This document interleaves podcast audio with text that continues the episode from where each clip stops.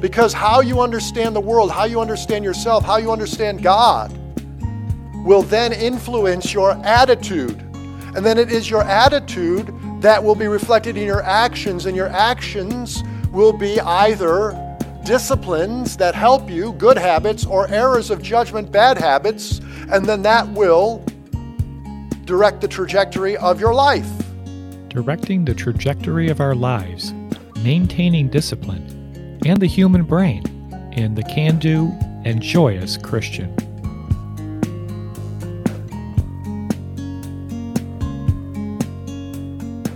Hello, and welcome to the Transforming Lives Together podcast. Oftentimes, we feel that we have no control over where our life is headed, as though somehow we are like a train that can only move along a given track.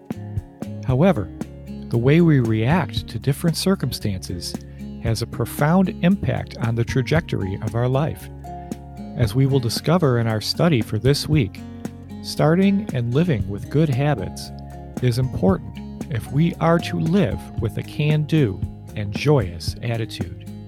Before we turn it over to Father Ward, we want to say thank you for your time as you tune in each week. We pray you are blessed and encouraged by the content of this podcast. Please don't forget to subscribe to stay up to date with the latest episodes. And if you have enjoyed what you're hearing from this podcast, please help us out by leaving a five star rating and review. Your positive feedback will help us reach more people with this podcast. And now, here is Father Ward with the first part of the Can Do and Joyous Christian.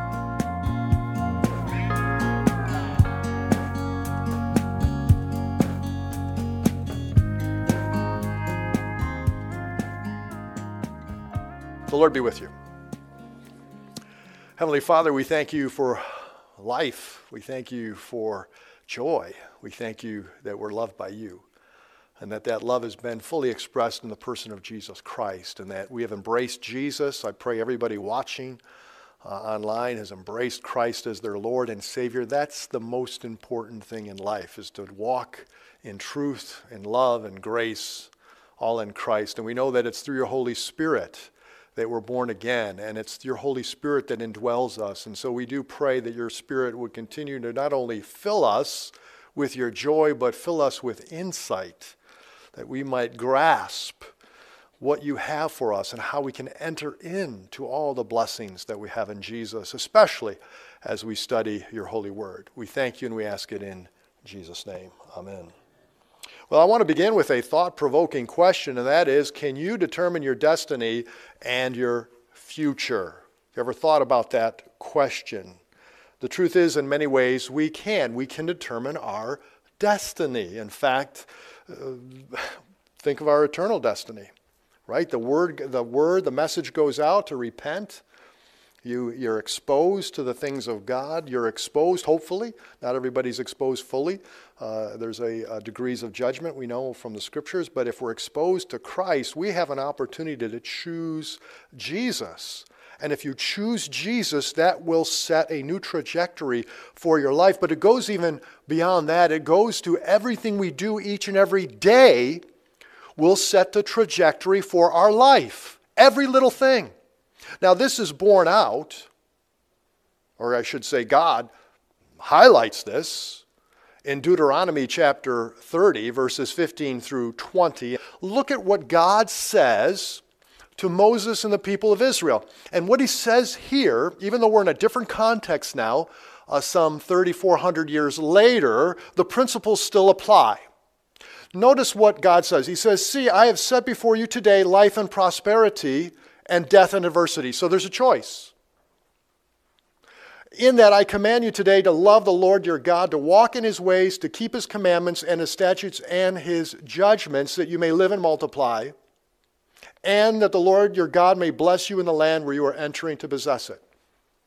So basically, that's a cause and effect. That is say, that's basically saying if you do A, B will happen. And if you do A, that's a choice you have to make. If you do these things, you're going to be blessed. You're going to have protection. You're going to have success.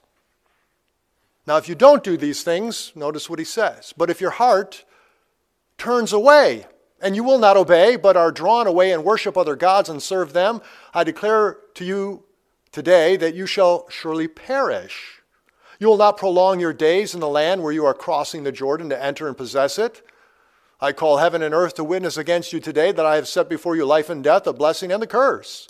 So choose life in order that you may live, you and your descendants, by loving the Lord your God, by obeying his voice, and by holding fast to him. For this is your life and the length of your days, that you may live in the land which the Lord swore to your fathers, to Abraham, Isaac, and Jacob, to give them. Now, what's fascinating is this is a promise, and it's a promise to ensuing generations. And the promise is basically saying that if you get your life in order, then you're going to have a positive impact for your progeny. You're going to have a positive impact for family and friends and everybody you come in contact with. It's a win win. Now, what's interesting is I was, as I was preparing for this study, I came across a book called The Slight Edge by Jeff Olson. And he, in this book, has what's called the slight edge philosophy. And it's, it's, it's pretty neat because it basically just reflects biblical truth. The slight edge philosophy is this the chart here that you have, and for those of you who are, you can either look on the screen or look on the thing. So it basically says that we have choices. And uh, simple disciplines made consistently over time will result in success. Simple bad habits, errors of judgment over time will result in failure. And so the edge is very, very simple, all right? You're going, and it's little things that don't seem to make a big difference each and every day. You can't see their impact unless you go farther out in your journey. And this slight edge, it's called slight because it's just little stuff, it's pertaining to everything in our life finances, health, business, personal development, our relationships. And it begins with our philosophy, our worldview.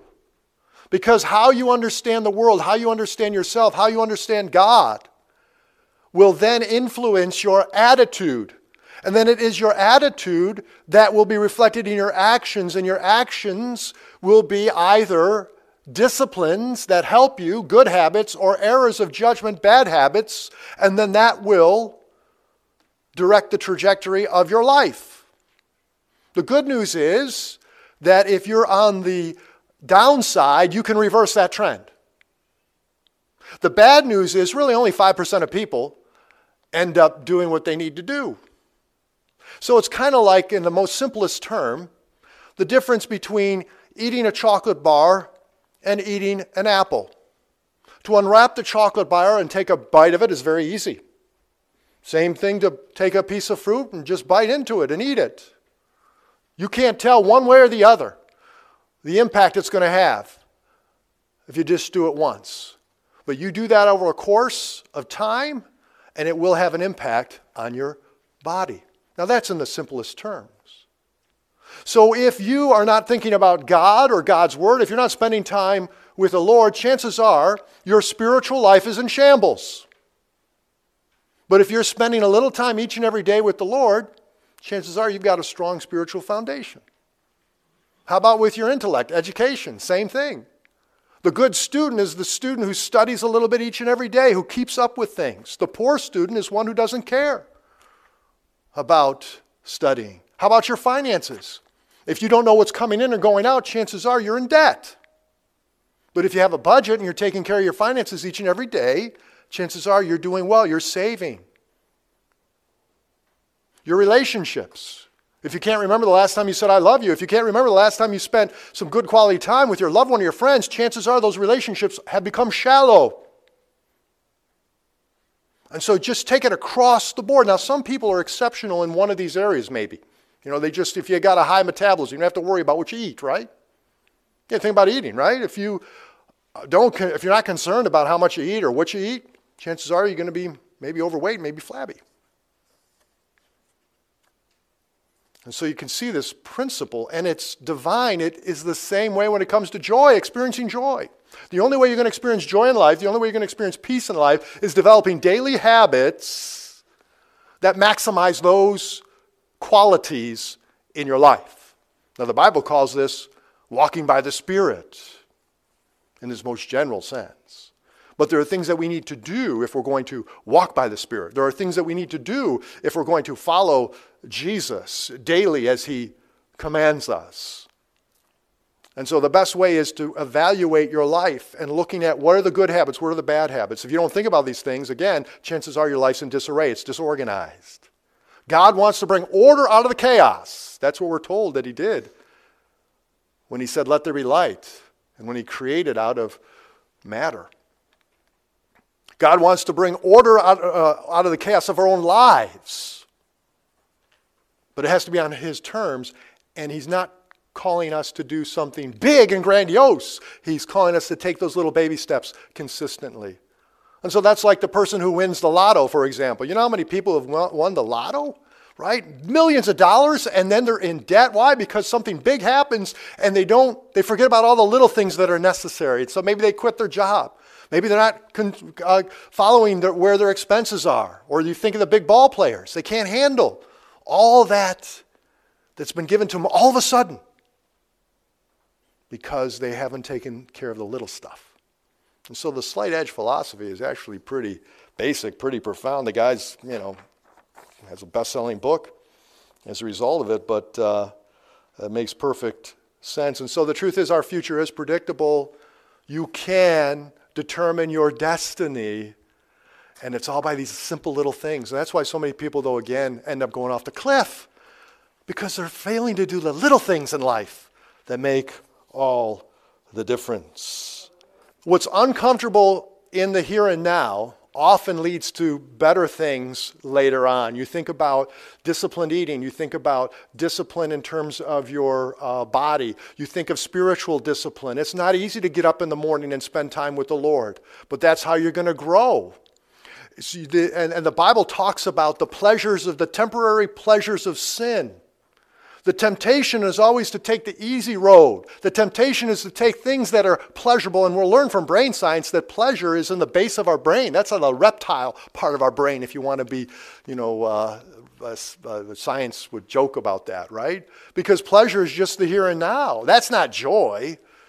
Joy is developed through hardship and understanding who you are and who you're related to. Okay, so where do we start? I mean, to evaluate your present, you need to do that.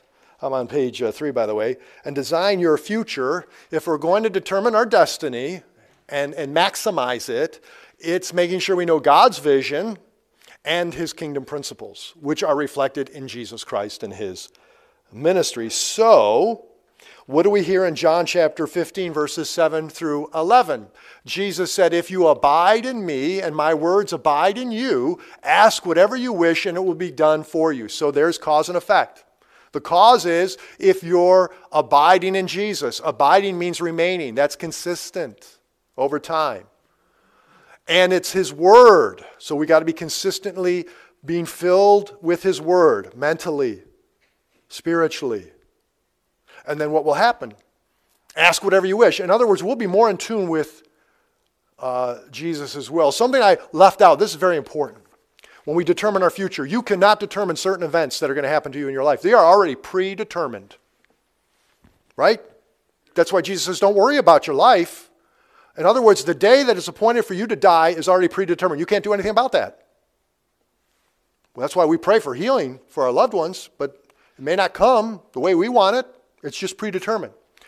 But what you can do is how do you respond to what happens to you? That's what's most important. Not what happens to you, but how do you respond to what happens to you? And are you preparing daily for the things that could possibly hit you, both good and bad? So, following God being successful in this life is all about our response as well as our preparation. Our response and our preparation flows out of our relationship with Jesus because Jesus was always talking about being prepared and he was always talking about responding in love as we and in faith as we move forward in life.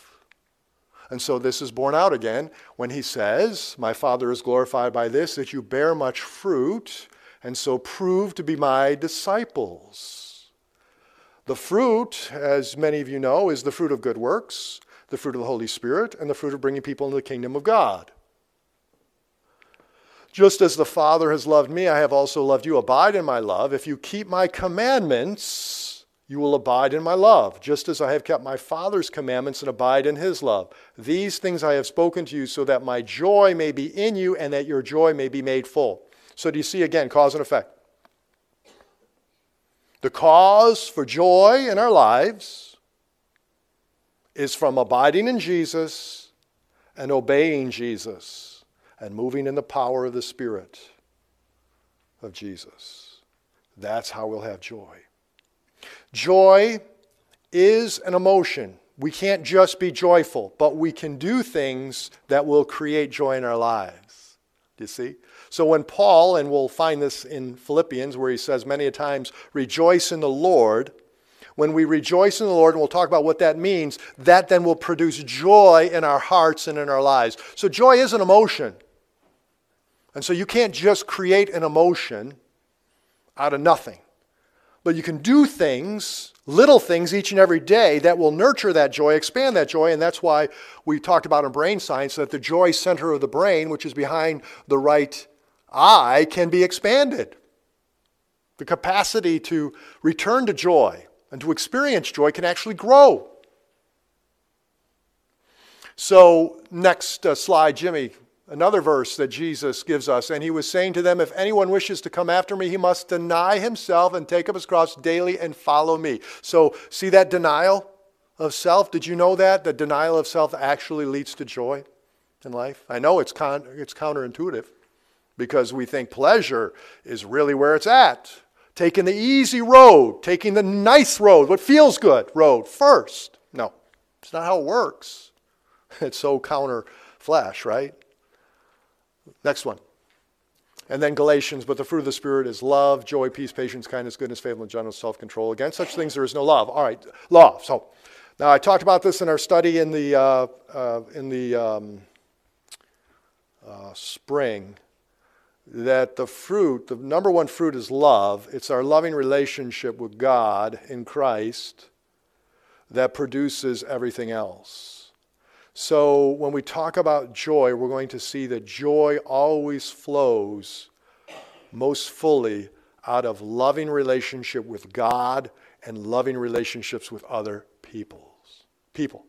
So that's why Satan and the flesh and the world seek to isolate us from other people, from God. If you're isolated from God, if you're isolated from other people, that's unhealthy, it is unnatural, it is unspiritual, and it will lead eventually to death emotionally. Now, notice what it says in verse 24. Sometimes we forget to uh, mention the next two verses. Now, those who belong to Christ Jesus have crucified the flesh with its passions and desires. So we have to do something with our passions and desires.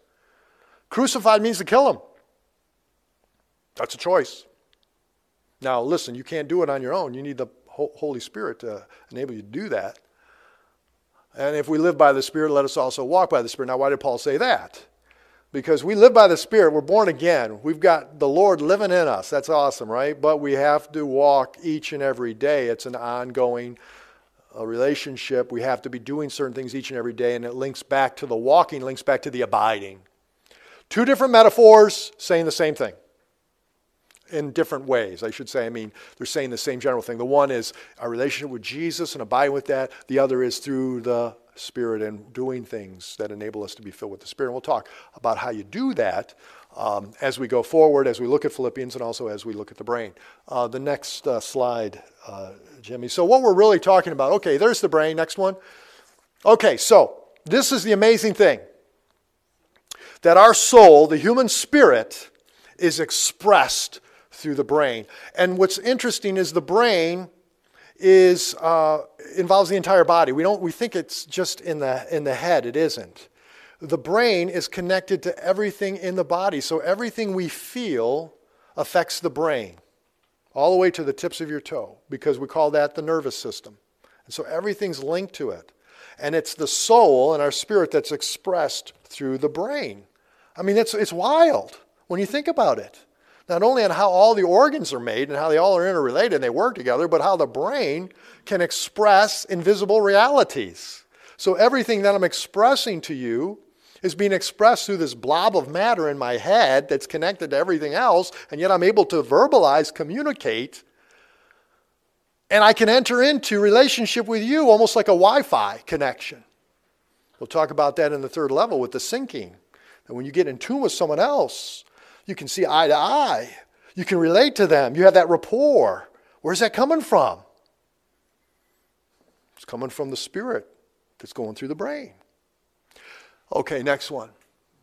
So uh, when we talk too about joy and we talk about dealing with life, we're talking about our emotional capacity, our emotional Q, our emotional IQ, not our IQ, but our EQ. Uh, and a lot of people, that's what we struggle with, right? Is how do we, because we have triggers, we blow up, we, we act really foolishly when our emotions get the best of us. We go into depression. You know, it's a tough thing. Emotions are very tough, right? And if you can kind of get a handle on your emotions, man, you got a lot of control. Uh, it doesn't happen though easily. So uh, emotional capacity is related to how much weight, stress you can handle. Next one, we, we talked about this last spring. Uh, and so we have two different bridges. You know, the Golden Gate Bridge can handle a lot more uh, because it's designed that way. It was built that way. Than a little bridge that just has a horse and buggy or one car. All of us have capacity but uh, we can grow that capacity. Our capacity is limited, but the good news is God's capacity is unlimited. The Spirit's capacity is unlimited. And so when we reach our limited capacity, we, if you know where to go to, go to the Lord, that'll help. Next uh, slide. So your brain, your brain is divided into light, right and left hemispheres. They're actually parallel, they equal, but yet they're different. On the right side, we deal with people, our relationships, our surroundings. On the left side, we deal with problem solving, trying to figure things out, analyzing things. Our left side is our verbal side, our right side is our relational side. The right side moves a lot quicker. It goes faster than subconscious. Everything just happens. When you see something, all this stuff has to happen and it goes through four levels, believe it or not. And then it gets to the left side. And the left side tries to explain what's already happened. And this is going faster than you could even milliseconds. It's amazing how it does. And so I'm going to just briefly, just a few minutes, and you, because you can go to the previous studies, but uh, um, let's go to the next one. Hopefully this looks okay online too. But uh, so, uh, well, I'm getting a little ahead of myself. Rare maturity. What's rare maturity? The challenge, if we're going to be emotionally mature, is to remain relational when we're under duress and stress. To be able to act like ourselves, and what I mean by act like yourself is like when you normally, when everything's going well, to be able to return to that uh, R would be, then the third thing would be to return, be able to return to joy. And then finally to endure hardship. If you do the first three, you're able to endure hardship. You know, and some people are able to endure hardship better than others. And there are a lot of factors in that, but what we want to do is we want to grow that emotional maturity. Okay, next, Jimmy.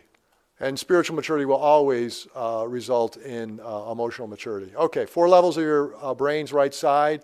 Um, let's keep, yeah, the thalamus, the attachment center. Okay, before we go, I'm going to break these down real quick. So, the base of your brain is the attachment center.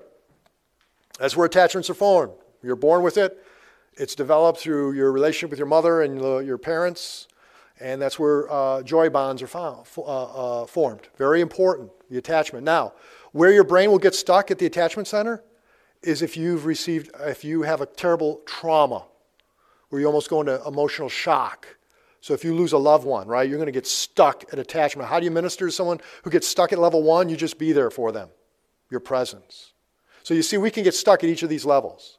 You don't want to get stuck at any levels, right? You want to go all the way through the four. And the way the brain operates, it always goes through the four like an elevator one, two, three, four. And then, and then your left side is able to process it and accurately process what's going on. But if you get stuck at any of these levels, not going to be able to process it fully.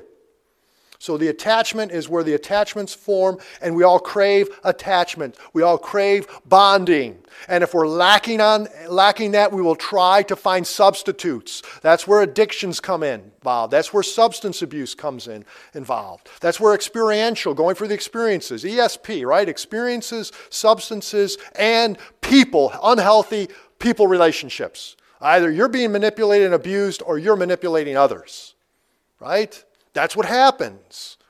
And so, if we have poor attachments young, that can affect us the rest of the life. Now, where we're going to get our full sense of attachment is an intimate relationship with God. That's where we get the healing, that's where we get the fullness. But that doesn't mean that we shouldn't try to get attachments with other people. That's where the church comes involved, involved because sometimes we don't have good families. Sometimes we don't have good people around us. But hopefully we can get plugged into a church where there are good people. And let me just tell you as a warning. Now this is a, this is a fact, folks, right? In some churches, we got some real dysfunctional people. Not in this church. We're, we're all pretty good. Um, but the fact of the matter is, church is a big family. and uh, the challenge in any family is to try to keep the family together and also to deal with the people who are a little more obstinate and a little more troublesome. But the key is that even if you run into troublesome people, dysfunctional people, find people who are going to build you up and try to impart and build people up yourself. Right? We're here to edify one another, to comfort one another, to build one another up. And that's why the church is so important. That's why God designed the church to be a family outside the family, to be a family of families.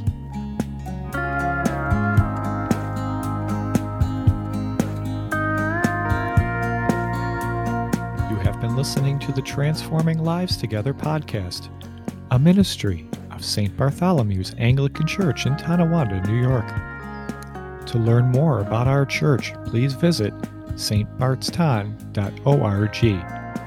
Again, that's stbartston.org. You can also connect with St. Bartholomew's on Facebook and Instagram through the handle at St. Bart's Anglican Church and you can connect with this podcast on Facebook through at Transforming Lives Together cast. We hope you will tune in next time as we continue our series, The Can Do and Joyous Christian. Until then, we leave you with this verse from Paul's epistle to the Romans. Now may the God of hope fill you with all joy and peace in believing, so that you will abound in hope by the power of the Holy Spirit. God bless.